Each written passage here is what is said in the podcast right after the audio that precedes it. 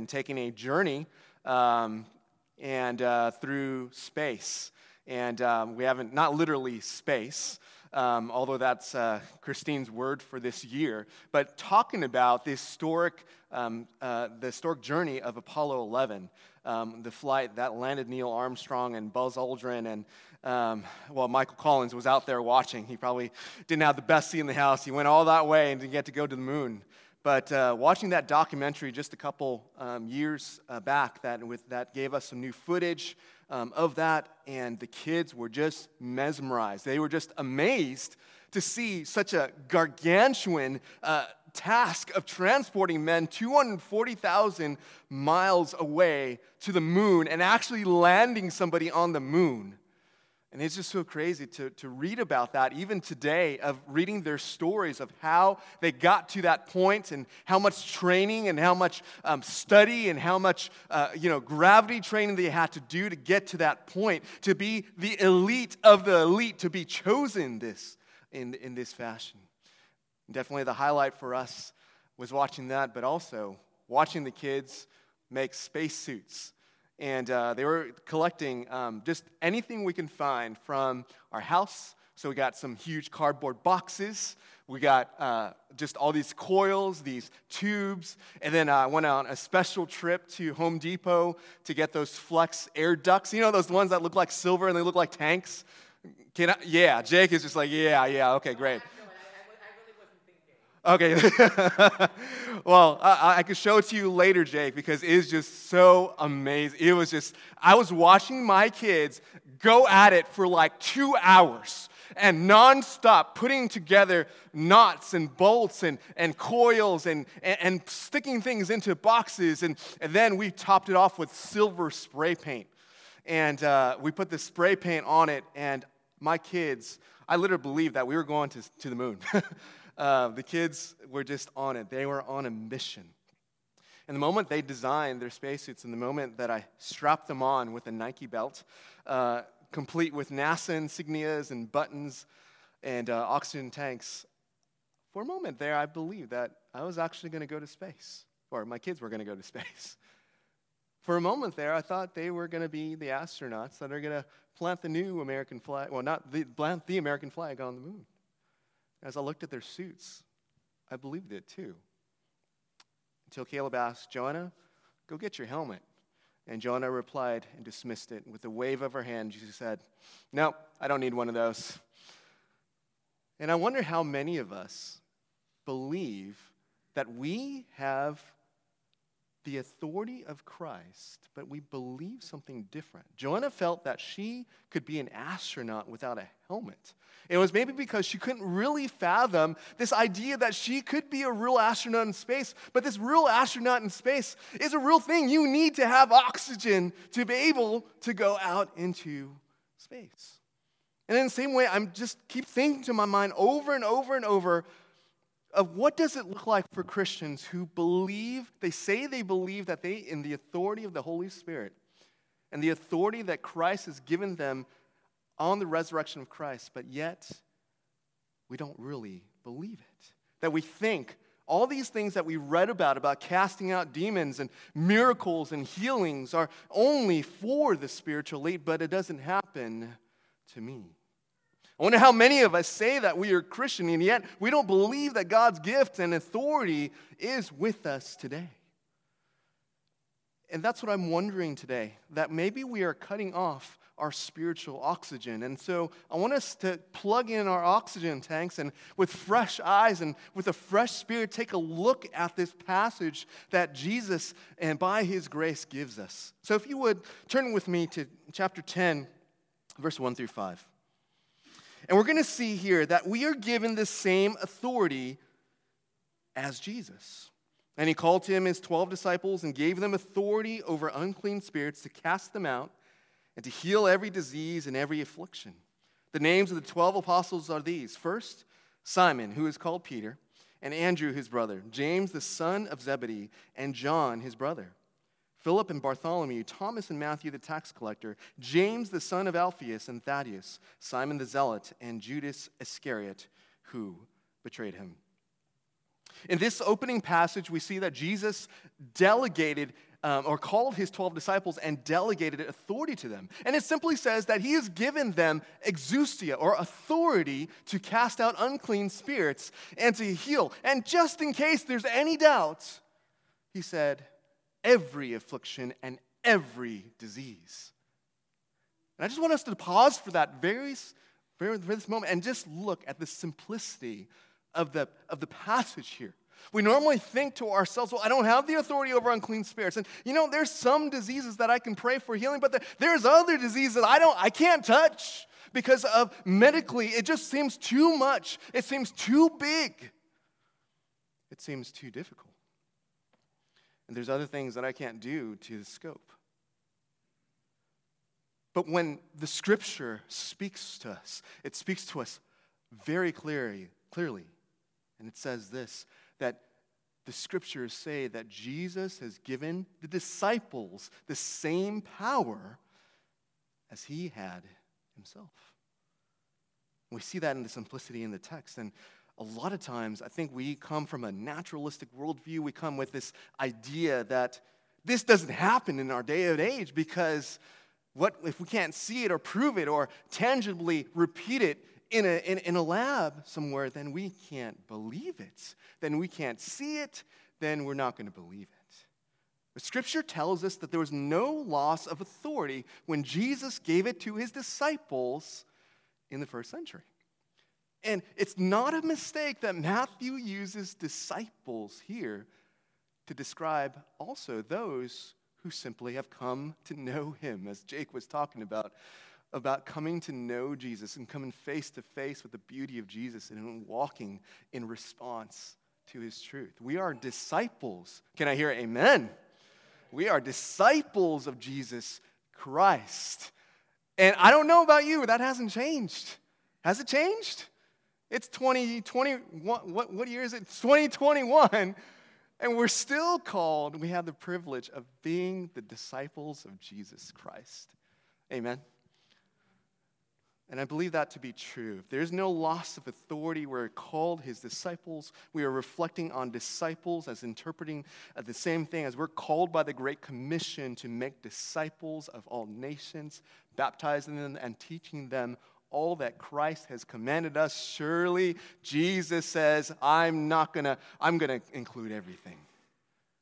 Everything the disciples were taught. Brothers, sisters, Hope Family guests, you just floated in here today.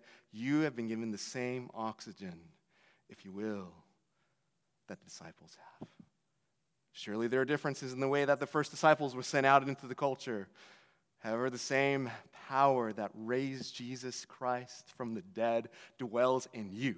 And he's a consistent God, right? And one of these ways is that he has given disciples the same authority that he himself has wielded. And just picture this that Jesus, we saw the heart of Jesus Christ in the heart of our Savior back in Matthew chapter 9, verse 35 to 38, when he wept, when he wept over the crowds at Jerusalem. This compassionate Savior is also a phenomenally consistent Savior, and He is a powerful Savior. And He has the power to cast out spirits and to heal out every sort of disease, and He has given it to us. That's a wild thought. It's one that I still wrestle with at, at night. It's sometimes I still wonder is that really true? Because the sheer weight of it all, Jesus gives us the same power. When I look at the Old Testament, then I can think of Elijah raising the widow's son. Or in the, in the New Testament, we see the, the apostles taking and telling the lame man, hey man, get off on your seat, get off on your duff, and start walking and he was, he was healed. And when the people uh, saw this, they were amazed. And then they started teaching about the resurrection of Jesus. And I'm sure the apostles were saying, That same power is to you. And they were arrested. And when they were arrested, the people were just kind of wondering, like, what is going on? And in Acts 4:13, these guys were not the spiritually elite. They were not the Navy SEALs. In chapter 4, verse 13 in Acts, it says, When they saw the boldness of Peter and John and perceived that they were uneducated, common men, they were astonished. They had recognized that they had been with Jesus. You know, if you're still struggling with this and you're also kind of working through this and saying, I don't know if God has given to me these kind of gifts and I don't know how this actually works out, just remember this that their disciples' lives were transformed because they were with Jesus. They were just simply with him. And with that, because they were close with Jesus, that has always been the constant, right? If Jesus is the same yesterday, today, and forever, then Jesus gives us the same authority as yesterday's disciples. And that power is available for today. It's like he's given us a credit card and he told us you have full unbridled access and the privileges, all that go with it. And he's given us unlimited access to his spiritual bank account. Don't tell my kids, right? Um, we were just uh, looking through, and Christine is teaching over in the kids, and we were just checking out the coin collection, right? But I didn't tell them about the real coins that I had in, my, in my box. But Caleb and Joanna and Ezra and Ian, they have access to all that daddy has. Doesn't mean they can use it at this point. But I'm willing to give it to them when the Lord gives them that. But they are authority because they are my kids. You know, it doesn't mean that if you're a first century believer, you can get a $50,000 limit. You know what, 21st century believer, no, you can only get a $500 limit. You got to work up your FICO score and all that kind of stuff. It doesn't work like that. Instead, if you're a disciple of Jesus, it's like I'm handing all the coins back to my kids and saying, Go at it. This is yours. It's all yours. You are handed all the rights and the privileges in the same way. That's the spiritual authority that Jesus gives us. And the difference is really how we exercise it. Do we really believe of this spiritual authority? And that's the same one that was given to the first century disciples. Um, I've heard Peter say this, and I've heard others say this, but that we, if we want a paradigm shift of really believing that we have the, this spiritual authority, we need to have a, a practice shift. In other words, we gotta, we gotta start doing that. We got to start exercising it. And we got to start even doing it, even if we're scared of making mistakes or scared or, uh, uh of, of, of saying the wrong thing or, or scared of just messing up. I've been there. I'm still messing up. I'm still um, going through those things. But you know what? I've been so much, so grateful because the more I'm beginning to see that Jesus has given us spiritual authority and we don't really, we don't wield it. You know, I used to have a Christianity where these things, healing and casting out spirits, were just, were just optional. But over these past years, these couple of years, I've just been getting to see that it's not just a, an optional thing, but it's a vital thing because this is on the forefront of Jesus' calling to his disciples. And I'm still walking uh, this out. This is not of somebody who has, has it, but it's somebody who's just wanting to walk it out and pursuing Jesus in this and actively saying, God, I want to see this happening. I want to do it out of my intimacy with you. And I want to do that because I want to be close to you. I want to know your heart, but I also want to see you move. I want to see you heal. I want to see you do miracles and powerful acts that people can say, Glory to God. Glory to King Jesus. He is all that we need, and that they would rest their truth and their trust in Him. I'm not a healer, but I realize that God is gracious to heal whomever He wants to. And when He wants to use me, He can. But I think I've moved from God can to God wants to use me. And he, he, wants that to be something that I'm pressing in. And I think he wants us to be able to, to, to press in on that too, as well. And it just means that we're just called to trust that God is still doing these things and wants us to be a part of it and just join Him. Um, I'm just, I'm just really learning all that. And um, as I recognize that unclean spirits are not the cause of every sickness or disease, there are times where I need to pray. There are times I need to exercise the authority over Jesus, uh, Jesus over me, over my wife, and over my kids. I'm learning that Jesus has the sole authority. There are things that I let in my life that, that give rise for the enemy to, to do whatever he wants and jump all over me. But when I pray, it's different because I'm going to go because I have the authority of Christ. I'm going to say, Jesus, you have the authority over my family. You have the cosmic authority over the universe. You are in charge. God, I ask, God, that you would bring protection over my kids tonight. And I'm trying to grasp that authority as a father and just praying against the enemy in every way and just saying, Lord, if I'm sensing any spiritual attack, to learn to, to trust what the Lord has given me and just say, God, um, I'm feeling this, and it could be wrong, but I, I'm just praying on the offensive, and I, I just want you, God, to be in charge of my kids. And so I pray against the flesh and the enemy and the world. And, and God, you have that authority. So have this authority over my home and over my kids. When they're kind of mouthing off, or when they're rebelling, or when they are doing something I'm being taught to realize that not everything is just a physical cause or just an emotional cause or just because it's just a kid, but maybe there's something that the enemy is trying to do, and I pray into that. And uh, it's really cool because as I've been praying, I've been noticing kind of a shift with my kids. And um, now my kids are beginning to feel and ask for prayer um, and not just ask for Tums. Um, or ask for a, a, medicine. And so I remember one time when Caleb was dealing with a stomach flu, and um, he came to me, and I was so blessed because you know what? The first thing he said, Daddy, can you pray for me? Can pray that God would heal my tummy. And so I prayed for him and that God would heal him. And I think my words were something like, God, I pray that you would expel this sickness. Well, he did, because he literally threw up uh, about three times. Actually, yeah, it was about three times. and I think um, after the third time, I was like, okay, God, I get it. I get I, I, see that you answered my prayer. Not exactly the way that I. And, and he was just like, Daddy, I don't know if you want to pray again. um, but um, he's beginning to see that. He's just beginning to see that there's a spiritual battle. And that's what I want to disciple our kids. And that's what I want to see us discipling our kids and saying, like, there is, we can trust our, our authority to one whose name is above every name just what we sang today. He has every victory, and his name is King Jesus. Amen? Amen.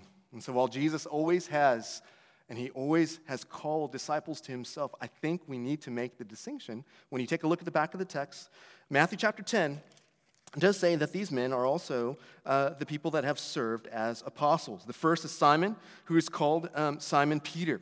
And um, what we see about Simon um, is that he was the leader among leaders. In Hebrew, it means hearing. And, and, and, and, and also later, he was nicknamed the Rock. So Dwayne Johnson can move over because he had the foundational uh, role in establishing the church. And what we see here um, of all these disciples, his brother, he and his brother Andrew was fishermen. Um, his brother Andrew, also, uh, really quick, his name was manliness. Um, that's what it meant.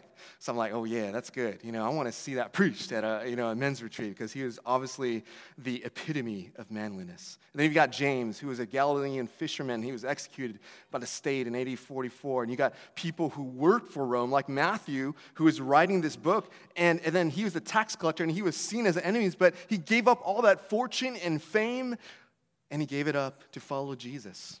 Then you have a guy with extreme political leanings, Simon the Zealot, which possibly led him to engage in some, possibly some acts of terrorism against the Roman government. And I love what this one commentator says. He says, quote, any other occasion, these men might have been ready to stick a knife into each other. but here they are, all a part of one group around Jesus. They're all ordinary guys with temperats, trades, and varying political persuasions. They had diverse backgrounds, um, ethnic, racial, and yet they were all called to discipleship of Jesus. Isn't that great? Just the great diversity of this group of people reminds us that there's a great diversity of giftings of the body that leads to great gospel impact. And then also, we see um, there's something foundational in this list. Um, Mark, in Mark's gospel, we see that the disciples were sent out two by two. But when you look at the, the text, uh, you see that they're actually grouped also in three groups of four. And at the front, and every list, there's four times this list is, is repeated in Scripture in the four Gospels. And every single time, the order is maybe slightly different. But the one thing that doesn't change, it's the first person that heads off each of those three groups Simon Peter, Philip, and James. And this suggests that the, the 12 were organized into smaller units, each with a leader. And the 12 display um, just this remarkable personal diversity, but also this unity, and that they were doing this together. They were working out the particular gifts of the Spirit in the, the, in, in the context of the body. And that's why we do it together. We're never lone rangers and never lone Christians when it comes to these things. We do it because we've been transformed by Jesus, but also we are transformed by the body of Christ. That's why last Friday, this past Friday, was just absolutely amazing. It was just an incredible gift.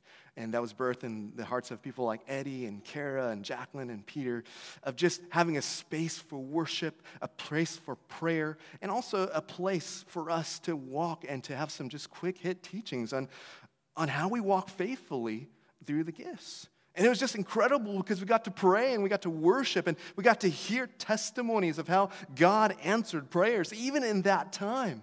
And as we prayed for these things, for God to speak to us about church and for each other, it was just amazing. And I think this is just going to be so key as we move forward that Jesus has given us authority um, individually as disciples, but He's also won us to do it, just like the disciples did in community, using our diversity to advance His kingdom.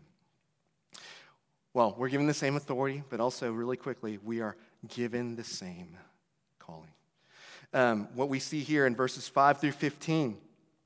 These 12 Jesus sent out, instructing them, Go nowhere among the Gentiles and enter no town of the Samaritans, but go rather to the lost sheep of the house of Israel. We see an interesting prohibition here. Why would Jesus say, just only go to the lost sheep of Israel? Well, I think and why would Jesus even prohibit this? Because you think about the early apostles, it's not like they would have gone willingly to Gentile territory. Because remember, Jews and Gentiles, they didn't mix. And so, what is happening here is that Jesus is probably destroying any doubts whether he was truly the Messiah. He wanted to make it known first among his own people because that was how God's word laid out his redemptive plan that the message and the mission was going to go to Israel first, and that they would be in a demonstration to the nations, but it would go out from the Jew first and then to the Gentiles. So, what he's saying here is that these are the last days, guys, and Israel, you better listen up. This is a warning for you. Listen up because your Messiah is here. And what does he tell the, the disciples to do? Well, he tells the disciples, You have a message and you have a mission. That message is to share that the kingdom of heaven is at hand. And you're going to do it through how? So, proclamation, but also demonstration, right? You're going to do it by healing the sick and raising the dead and cleansing the lepers and casting out demons, right? And so the person of Jesus Christ, as we see it, is foundational here because not only the kingdom of heaven is a message, but it's found in the person, the person of King Jesus Christ, the one who took out Satan's rebel kingdom and established it with his own kingdom by coming in and invading this world that has been infiltrated with brokenness and sadness and pain and racial injustice, as we've been seeing in the news, and suffering and disease. And he's come in to invade it and give his life as a ransom for many, to die for fallen image bearers that should have lived in his kingdom, but have been fallen and have been soiled by sin and rebellion. And he's died on the cross as an exchange for our sins and, and my sins. And he died to bring forgiveness and to bring us the righteousness that we needed to be a part of that kingdom so that we can be a part of turning hearts and minds toward King Jesus. And so, this is what the message was. And the disciples had to just demonstrate radical dependence on, on their mission. Um, what we have to see here, and what we'll see just really quickly, is that the disciples had to be dependent on God in three things on their money, and that's in verse 8 through 9. You receive without paying, give without pay, acquire no gold or silver or copper for your belts. And then travel provision. So it's like, don't take a bag for your journey or two tunics or a sandal or a staff. Labor deserves his food. In other words, don't go out thinking that you're going to pack a suitcase.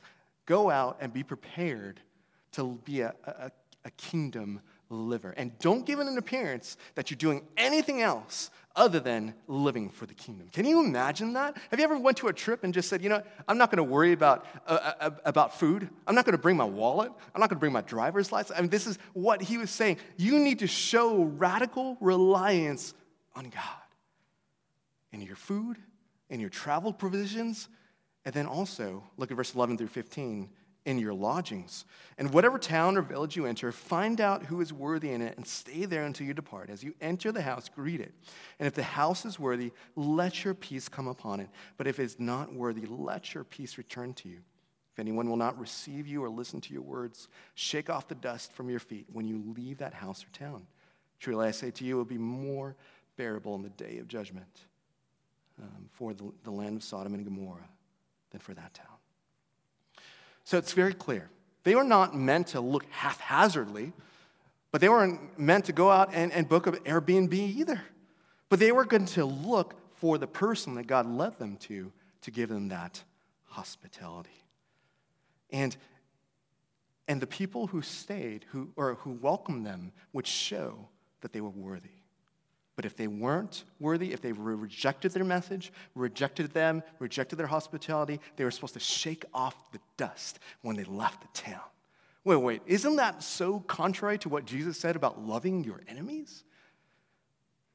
Well, what we can see and what we can make sense of this is that this was spoken to unbelieving Jews. And the Jews had generations and generations of chances to repent and turn to the Lord Jesus Christ. But rejecting the disciples' message, especially one who has come from the king himself, was seen as such a serious sin, one that was more grave than Sodom and Gomorrah. I mean, Sodom and Gomorrah were the provincial epicenters of rebellion. But these, for these cities that rejected the message of the disciples, judgment is going to be unbearable. This underscores the authority of Jesus Christ. And it underscores the authority of the Jesus that you represent. Do we have such a high view or a low view of the Jesus who is King? Have we worshiped Jesus enough that we're responding in just utter reliance on Jesus? Your disciples, you're called to live out as message bearers and messengers for the kingdom. And you're called to live on it with full reliance on Jesus Christ. I believe God's message for us is uncomfortable. It hurts us. But at the same time, I know it makes us holy. I know God wants us to challenge us today it's a life lived. If you are thinking about the Christian life, it is lived in radical dependence on God. It is lived in radical repentance from sin because God convicted me, even on Friday, of fear. And he was able to really just speak into me and saying, No, I want you to challenge you. And I want you to press in like you've never had before. Because this is the message of the kingdom, and you have the authority of the risen Savior to press in on mission. And maybe that's you today. Maybe you're going through such a hard time, a transitional time, in which you are struggling under the weight of a transition or financial issues or struggles that are, you're going through.